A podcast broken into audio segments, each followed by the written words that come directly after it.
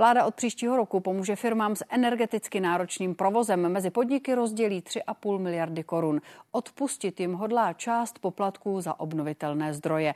Řešení má zmírnit dopady růstu cen energií. Na podporu by mělo dosáhnout přibližně 25 tisíc odběratelů. Jde výhradně o firmy.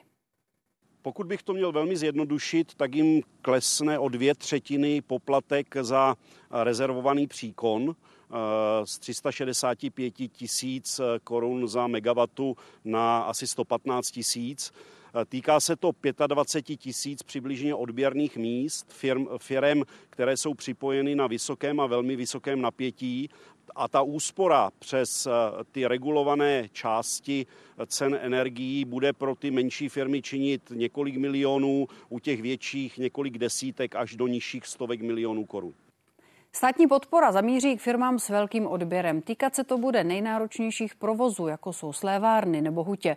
Pomoc by ale mohla směřovat taky k pekařství nebo některým potravinářským podnikům. Právě kvůli zdražování energií už potravináři avizují, že od příštího roku zdraží. Lidé by v obchodech mohli zaplatit víc o 5 až 10 A to přesto, že DPH z potravin klesne z 15 na 12 Otázka je, jestli opravdu stoupnou. Eh, já se domnívám, že možná je to nějaká, eh, řekněme, vyjednávací pozice. Eh, řada těch smluv ještě v současné době není mezi, mezi zpracovateli a mezi maloobchodními řetězci uzavřena. To znamená, vyčkejme toho, jestli opravdu ten tlak, ať už mediální, politický či další, zafunguje k tomu, aby se, aby se řada článků toho řetězcu, nejenom jeden z nich, řekněme, umravnil. Ministr zemědělství Marek Výborný, dobrý večer. Krásný dobrý večer. A Tomáš Prouza, prezident Svazu obchodu a cestovního ruchu. Dobrý večer i vám. Dobrý večer. Pane ministře, k té pomoci. Eh, dosáhne někdo z oblasti zemědělství na tu pomoc od státu, kterou jste dnes avizovali? Eh, bez zesporu ano, protože ta pomoc je eh, vlastně kategorizovaná podle eh, toho, na jakém napětí eh, ten daný eh, provoz je. A třeba zde uváděné pekařské provozy jsou energeticky velmi náročné. A tam si myslím, že právě ta pomoc, protože ona je jednak na to vysoké napětí, kde ta pomoc s snížením poplatku za poze o něco nižší, myslím, že to je 107 korun za megawatt hodinu, ale i u toho velmi vysokého napětí, kde ta pomoc je ve výši 167 korun za megawatt hodinu, skutečně jsou to dvě třetiny dolů. Eh, tak tam ta pomoc skutečně bude velmi účinná. A nakonec eh, já jsem tomu rád, protože eh, tyto provozy skutečně tu pomoc potřebují. Chceme zachovat konkurenci, konkurenceschopnost i vůči zahraničním dodavatelům. Eh, to je samozřejmě důležité potom pro toho koncového zákazníka, pro každého občana, pro každého spotřebitele, aby se to projevilo na té ceně. Eh, myslím, že o tom tady ta debata bude, já se na ní velmi těším. A co chci zdůraznit, eh, ono to krásně, krásně jde dohromady s tím, co jsem tento týden nebo minulý týden vlastně slyšel od zástupců Svazu pekařů, že přestože si nemají možnost nějak vyskakovat, tak jsou připraveni připraveni od 1. ledna držet stejné ceny. To je jenom odpověď na to, když tady někdo hovoří o tom, že se musí zdražovat. Eh, my jsme zajistili díky ano, daňovému balíčku snížení DPH. Právě dál já k tomu žádný důvod nevidím. Padl dnes jeden z argumentů, kterým jste vy vlastně argumentovali pro zvýšení cen od ledna a tím pádem se ukazuje, že ke zdražování nedojde. Bez sporu. Eh, argumentovali tím dodavatele. Jo, prosím, možná tím a nám dodavatele. Nejen dodavatele. Ne, nám dodavatele říkali, že musí zdražit, protože se zvednou ceny energií, další náklady. To si bylo v nových cenících. Počkejte, řekněte mi jasně, padl tímto dnešním rozhodnutím vlády jeden z těchto argumentů a tím pádem eh, ten tlak i z vaší strany v tuto chvíli ustane a zdražovat se tak, jak já, jste avizovali, nebude? Já pevně... dodavatele.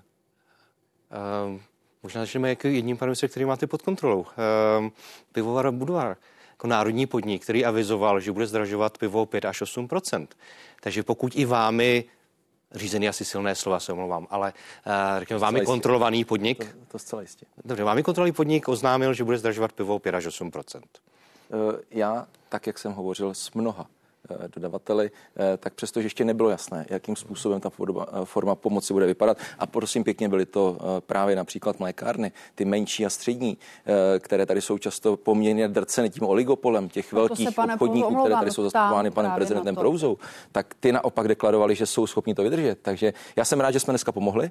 To je důležité, to je pozitivní krok vlády vůči našim podnikatelům, provozům, průmyslu. My jsme deklarali, že to uděláme, k jiným komoditám, než ale je tak rád bych viděl alkohol. Ještě, tak já, na té já, straně. Já předpokládám, že i pan e, ministr Besuchy bude jednat s potravináři, bude se jich ptát, Ale co bude znamenat ta odpověděl za no, obchodníky. Znovu, Vy jste mluvil o tom, že... promítají do cen zvýšení nebo nezvýšení cen našich dodavatelů. Jenom. Pokud se... Tomu snad přece nevěříte. Ale a nemohou tomu věřit ani naši diváci. Samozřejmě. Nejenom. Ale co, co dalšího, Mara? Co dalšího? Co dalšího? Nemají žádné zisky?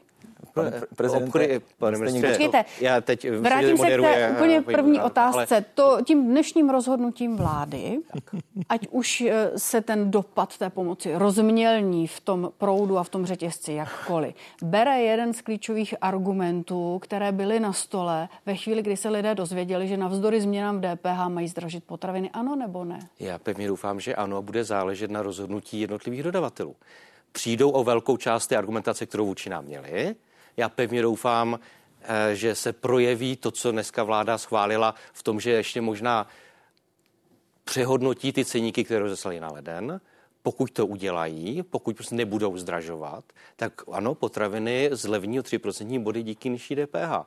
Pokud to neudělají, a možná pojďme sledovat třeba rozhodnutí Budvaru, je to nakonec krásný e, pilotní projekt. E, pokud říká pan ředitel e, Budvaru, že musí zdražovat 5 8%, tak se ho možná můžeme zeptat, jestli zítra to rozhodnutí přehodnotí a oznámí, že zdražovat nebude. Můžeme eh. se vrátit k potravinám, které zajímají úplně všechny a to jsou základní potraviny, které kupujeme v obchodních řetězcích, prosím. No, no, nejvyšší zdražování oznamovaly velké mlékárenské firmy, velké masokombináty. Masokombináty mluvili o zdražování zhruba 5 až 10 mlékárny většinou 10 Takže já doufám, že to rozhodnutí přehodnotí, ale je to na nich, a podle toho samozřejmě my budeme to rozhodnutí promítat nebo nepromítat do konečných cen.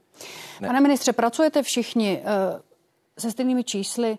Zemědělci zlevňují, říkala agrární komora v říjnu. Teď se tu vlastně dozvídáme, že jsou tím klíčovým článkem v tom řetězci, eh, ale zase mluvilo se o tom, že nejen je tu přirážka potravinářů, náklady na přepravu, samozřejmě náklady na energie, skladování, a přirážka obchodních řetězců. Pracujete vy všichni se stejnými čísly, prosím? Eh, jednoznačně ano. Já mám Ústav pro eh, zemědělskou ekonomiku a informace, eh, z kterého mám jasná tvrdá data. Ale já tady musím říct, že to, co tady říká pan Prouza, to jsou opravdu pohádky pohádky pana prezidenta. Jako jestli si tady někdo v tomto státě myslí, že ty koncové ceny se určují podle toho, že dodá nějakou tabulku dodavatelských cen ten samotný dodavatel, no tak to samozřejmě není pravda. Ta tvrdá vyjednávání, a on to je v pořádku, jako já to nekritizuji, ano, ale to jsou velmi tvrdá vyjednávání ze strany právě těch prodejců. A eh, když potom člověk vidí, jaké tam existují obchodní přirážky, v řádu nikoli to, co považuji za naprosto přirozené, nižších desítek procent, ale v řádu taky 80, dokonce 100 140, dokonce 260% tak je to něco, kde je úplně zjevné, že ty ceny se tvoří, pane prezidente, přece úplně jinak. To není o těch dodavatelích, jaké ceny diktují. Ale já chci hlavně říct jednu věc. Eh, vy jste se ptala, paní redaktorko, správně, co ti zemědělci. Tak tady musím jednoznačně říct, že aktuálně jsou eh, zemědělci v tomhle zcela mimo jakoukoliv hru, aby byli obvinováni, že se podílejí na těch vysokých cenách. Tak výkupní ceny mléka jsou dneska nějakých 9,80, možná 9,90, což jsou téměř nákladové nebo podnákladové ceny výroby mléka. U potravinářské pšenice, stejně tak jako u krmného obilí, je to úplně to samé, takže je, to je dneska naprosto zjevné. A když se no, podíváme na potravináře, tak říkají, že meziměsíčně uh, ceny zemědělských výrobců vzrostly 4,2%, meziročně ale byly nižší o 9,7%. Ne, ten problém není na začátku. Tomu ale opravdu lidé těch farmářů, zemědělců ten problém není. Tomu ten problém, ale právě lidé nerozumí. No a ten tak. problém je mezi těmi potravináři a obchodníky. Já tady dlouhodobě říkám, že Česká republika doplácí na to, že tady, a to, je, to, to jsou slova antimonopolního úřadu, že tady bylo vytvořeno oligopolní prostředí v části potravinářského sektoru, a proč Neříkám, jsme pořád v minulosti, pane ministře? A... Když už jste zmínil Petra Mlsnu, tak eh, ta přestřelka mezi vámi teď tedy je eh, na jaké úrovni? Jaký je výsledek toho, jestli antimonopolní úřad, úřad tedy něco může nebo jenom něco deklaruje? Samozřejmě, Výroky jsou jedna věc a reálně, co my utrácíme v obchodech, je druhá věc. Bohužel... A lidi chtějí vědět, ano. jestli a kdo s tím může něco udělat. No, eh, je to mimo jiné, mimo jiné ten antimonopolní úřad, který tady zmiňujete. No, ale antimonopolní úřad říká, že ne. Ani vláda ho neřídíme, ale jsou tady zákony. Je tady zákon o významné tržní síle, je tady zákon o hospodářské soutěži a já chci, a to jsem řekl včera jasně a důrazně eh, panu předsedu Mlsnovi, že chci, aby úřad konal aby byl iniciativní, aktivní. Eh, myslím, že takové... Co to znamená, když pan Vlsna říká, že nikdo na trhu to, že... nemá dominantní postavení, říká v podstatě i to, že asi eh, se mu zdá, že politici nerozumějí a neznají to postavení úřadu. A, a říkám, výroky jsou jedna věc a konání druhé. Velmi omlouvám, ale tady pan prezident moc dobře ví a my jsme o tom spolu hovořili osobně, že to není pravda. Samozřejmě, že úřad může konat. To, že tady běží jedno sektorové šetření za rok eh, nebo několik málo, prostě pro mě je naprosto nedostatečné. Je potřeba se zaměřit. Máme tady jednak část potravinářského sektoru eh, a já myslím, že ten příklad, jako který tady všichni vidíme, ať už to je celý koncern Agrofert, eh, Olma, Penam a další, ať už je to Madeta, tak tam je potřeba se zaměřit. Jako to je to, co nám sráží tu konkurenci a potom to má ten negativní dopad na ty ceny. A vedle toho tady samozřejmě máme chování eh, těch osmi největších Ano, počkejte, pane ministře, neutíkejte mi z toho, že tu máme tedy úřad, který velmi silně kritizujete. Ano tak asi je potřeba, aby byla nějaká změna. Proč no a my jsme se, proč... Eh, já jsem včera jasně požádal a byl to můj úkol, mé zadání vůči panu předsedu Mlsnovi, aby do 15. ledna připravil eh, podněty, kde je případně potřeba upravit soutěžní právo v České republice, tak, aby tady byla zachována konkurence a abychom dokázali, dokázali nastavit stejné podmínky stejné podmínky, jako platí v Německu, v Polsku, na Slovensku, v Belgii, ve Francii, protože já jsem přesvědčen, že český zákazník má být ve stejném postavení jako právě ti zákazníci všude jinde. Ano, a to je ale druhá vidíme... větev toho, co může udělat antimonopolní úřad. Připravit ano. nějaké legislativní změny. No, Otázka já na to nebudu čekat. Nebyly já dřív, jsem se... ale ta první no, větev je ta vaše kritika, je... kterou jste tu přednesl ano. a ta míří tedy na pana Mlsnu? Ano. a za tu kritiku a za tedy z vašeho pohledu to nekonání, on bude nějak potrestán nebo vláda ne, tak, bude nějak konat? Pardon, eh, to si musíme říct, jak, eh, jak máme nastavené, eh, nastavený celý systém. Antimonopolní úřad je zcela nezávislý. My v tomto smyslu můžeme s panem předsedou jednat. Já jsem se s ním nesetkal poprvé a požádal jsem ho, aby skutečně v těch sektorových šetřeních byl aktivní. Pro mě, když sektorové šetření na cukr trvá 10 měsíců, tak je to pro mě těžko pochopitelné. Do dneška neznáme, do dneška na, neznáme na úřad, Já myslím, vlastně že tady je zjevné. A ještě řeknu jednu věc. A nemůže v eh, tuto chvíli Podívejme se, této větve vykonání antimonopolního úřadu nic změnit, ale budeme čekat na legislativní změny. Ne, no? tak eh, to, je, to jsou dvě věci. Jednak no, ano, si myslím, že říkám. antimonopolní úřad může dnes už aktivně konat. Pokud například v zahraničí, eh, konkrétní příklad nedávno z Portugalska, kde byly uděleny eh, pokuty eh, v řádu stovek milionů euro, tak já myslím, že stejně tak aktivně může konat antimonopolní úřad v České republice. Prostě ať jsou tady dodržována pravidla. To není žádné zaklekávání ale já chci, aby tady platila pravidla úplně pro všechny. Stejně pro řetězce, jako platí u nás, tak uh, ti zahraniční vlastníci jsou ve stejném postavení v České republice a mají ve stejném postavení být i v tom Německu, v Belgii, kdekoliv jinde, kde ty pobočky mají. Ano, není celou možné dobu to tu opakujeme. Není možné celou dobu si z České to republiky opakují, udělat ale ty ceny Bohužel, pořád rostou, pane ministře, a vypadá to, že od ledna možná ještě víc. Uh, tak pane jestli, Prouzo, jestli bojí víc, se pardon, řetězce toho, pardon, víc, že by to se je tady otázka na pana prezidenta, jestli porostou nebo ne. Bojí se řetězce toho, že to prostředí v České republice se zpřísní? Netestují teď ten obchodní terén. Neskoušeli jste to jenom na pana ministra Výborného, že jste přišli s tím, že od ledna se bude zdražovat. Ano, zvolením. Eh, my jsme byli velmi precizní v tom, co jsme říkali. A to, že naši velcí dodavatelé v nových cenících navyšují se ceny, upozornili jsme pana ministra, že to půjde proti tomu snížení DPH. Já bych čekal, že bude primárně v tu chvíli eh, bojovat za podporu potravinářských firm. To se dneska povedlo na vládě. Myslím, že to je velmi dobře u cen energií. Čekal bych, že bude jednat eh, s Andrejem Babišem jako nejvyšším dodatelem potravin, o kolik zlevní Agrofert. To jsem zatím neviděl v mediálním prostoru takovou zprávu. A to, co mi ale trápí možná nejvíc, tak tady eh, vláda bohužel zcela selhává v podpoře konkurence vůči těm dominantním českým dodavatelům. V řadě případů, a pan minister zmiňoval příklad cukru, my tady máme jeden velký dominantní cukrovar, který ovládá 60% trhu. To je téměř monopolní postavení. A takhle může jít po řadě dalších komodit, je tady jeden, maximálně dva velcí dodavatelé.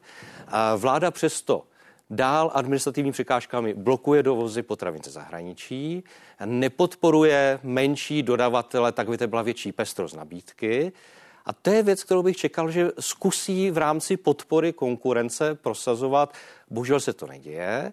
Když vědu, eh, pan minister zase zmiňoval příklady zahraničí a když mluvím třeba s kolegy z Beneluxu, tak tam velkým tématem je něco, čemu se říkají teritoriální omezení obchodu. Ještě velcí nadnárodní potravináři porcují ten rádoby jednotný evropský trh, musíte kupovat vždycky přes toho národního distributora, stane se vám, že um, když chcete nakupovat pro holandský obchod, dostanete výrazně vyšší cenu, než nakupujete pro francouzský. Byl byste právě proto, o čem tady mluvíme, že se změní legislativa, upraví se to prostředí i pro řetězce?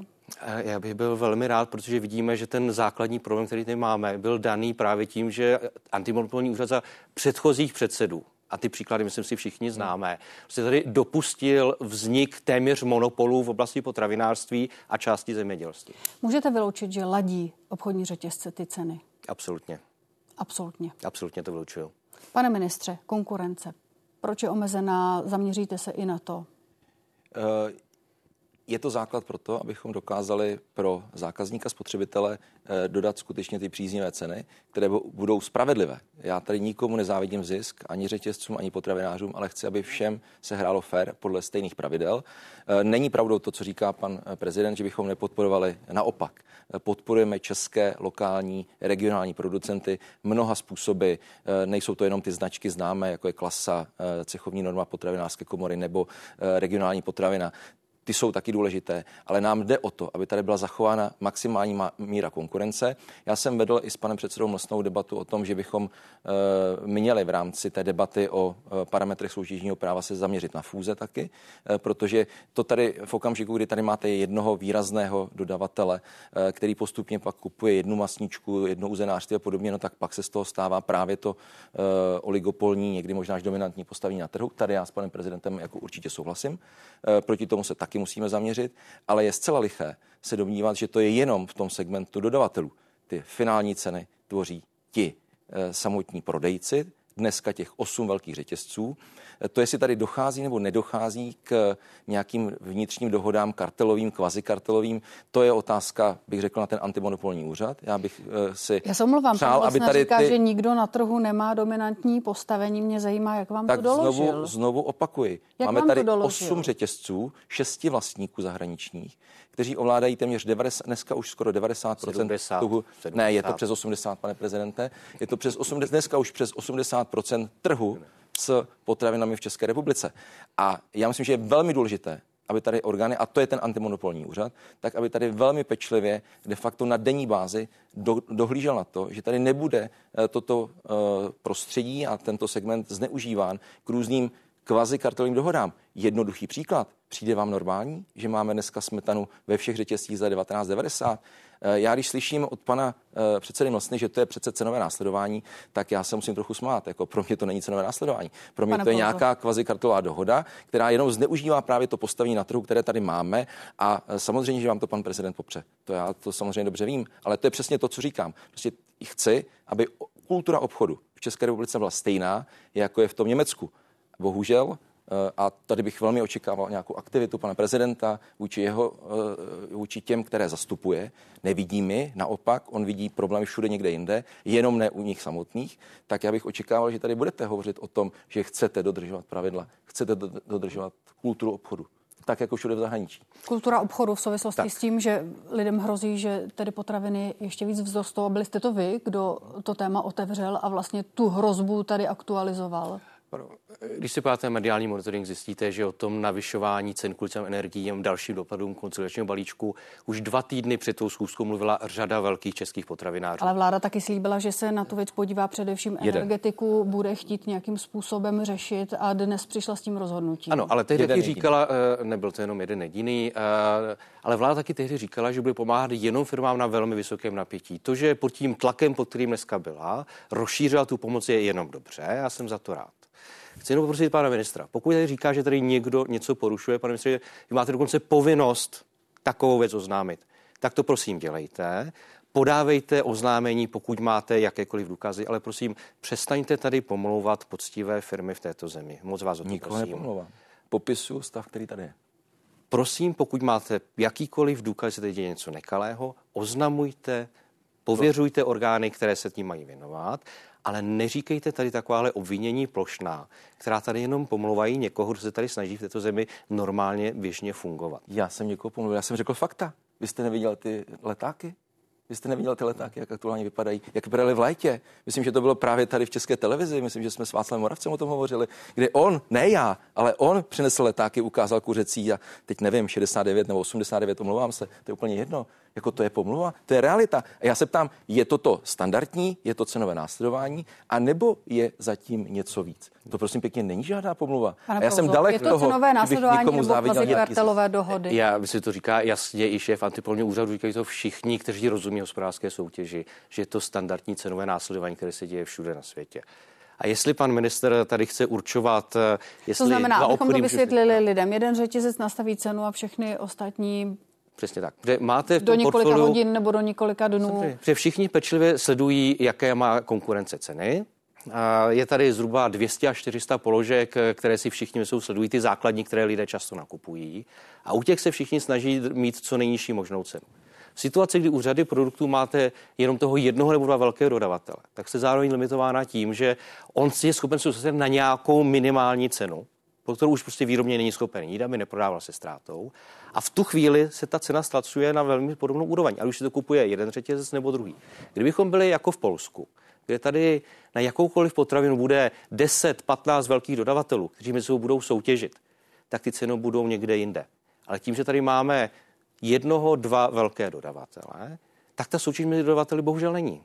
Samozřejmě taky Polsko je jiná země. Tady jde o to, jakou míru konkurenceschopnosti jsme schopni vytvořit eh, v rámci ne? České republiky. Promiňte, pane ministře, kultura toho obchodování. Hmm. Je to věc a kategorie, která vás zajímá, vaše členy? E, samozřejmě nás velmi zajímá, ale taky možná ta kultura chování se e, k občanům této země vidět e, na hospodářských výsledcích. Když se podíváte na ziskovost obchodu minulý rok, tak je kolem 2,5%, což byly nejnižší čísla v historii za posledních 5-7 let. Potravináři jsou někde mezi 2 až 5% ziskovosti, ti monopolní téměř monopolní kolem 10, zemědělství, eh, a vy jste to tady včera ukazovali v interview 24, mělo loni ziskovost 14% proti tomu obchod 2,5. Čili pokud se bavíme o kultuře přiložené do hospodářských výsledků, je velmi jasně vidět, kde končily ty vysoké ceny minulého roku. Pane ministře. Já když se bavím o kultuře, tak se třeba podívám na to, jakým způsobem eh, modelují obchodní přirážky eh, právě ti prodejci, které tady zastupuje pan prezident Prouza. A pokud tady vidím ne na jedné položce, ale na celém segmentu eh, dodavatelského řetězu z, české, z českého pole, české zeleniny, obchodní přirážky v řádu vys, vyšších desítek, respektive stovek procent, tak je to něco, co je daleko vzdáleno obchodu kultury. Stejně tak, a e, to si myslím, že je e, důležité tady, e, důležité tady také připomenout, nemáme tady jenom ty velké, a tam já souhlasím s tím, že tady máme některé oligopolní podniky v rámci mlékárenství, pekařství a podobně, ale pak tady máme přece řadu regionálních, krásných, fungujících, rodinných, domácích, regionálních pekáren, mlékáren, dalších provozů. A když já s nimi hovořím a slyším, jakým způsobem k ním přistupují právě ti prodejci, eh, a nakonec jsou to veřejná čísla, Marlenku každý zná, tak eh, se podívejme na vyjádření majitele Marlenky k tomu, jakým způsobem je modelována potom ta prodejní cena a jeho nákupní cena, kterou, za kterou prodává těm řetězcům. Podívejme se na uh, mlékárnu Polná, která jasně a veřejně zveřejnila to, že na výrobku, který prodává řetězce, najednou přirážka 170%. Já se ptám, je to v pořádku, pane prezidente? Já jsem skoro zatlačil slzu, a když si vám Ne, počkejte, ale tak ne, samozřejmě ale, ve veřejném prostoru tyto věci. konkrétní no, příklady no, já, jsou. Já myslím, a já myslím, lidé souhlas, já myslím, určitě to jsou to mají právo věci. se zeptat, jestli třeba už to nejsou nemravné no, přirážky. No, ano, já jsem říkal, jsem zatlačil slzu si pávno hospodářské výsledky Marlenky. To není firma, která by byla ve ztrátě, to není firma, která Počkejte, by fungovala pan, znovu. Pane Prouzo, no, ta otázka no, je jiná. Ano. Ta otázka se teď opravdu zaměřuje na uh, ten konečný ano. zisk řetězce ano. nebo konečnou cenu ano. na nějakém daném produktu. tak. Stovky procent, není to už nemravné? Znovu, já jenom přeložím do češtiny to, co říká pan ministr. Vlastně obchody necílí obchodní přirážku na nějakém jednom produktu, cílí průměr na celém sortimentu.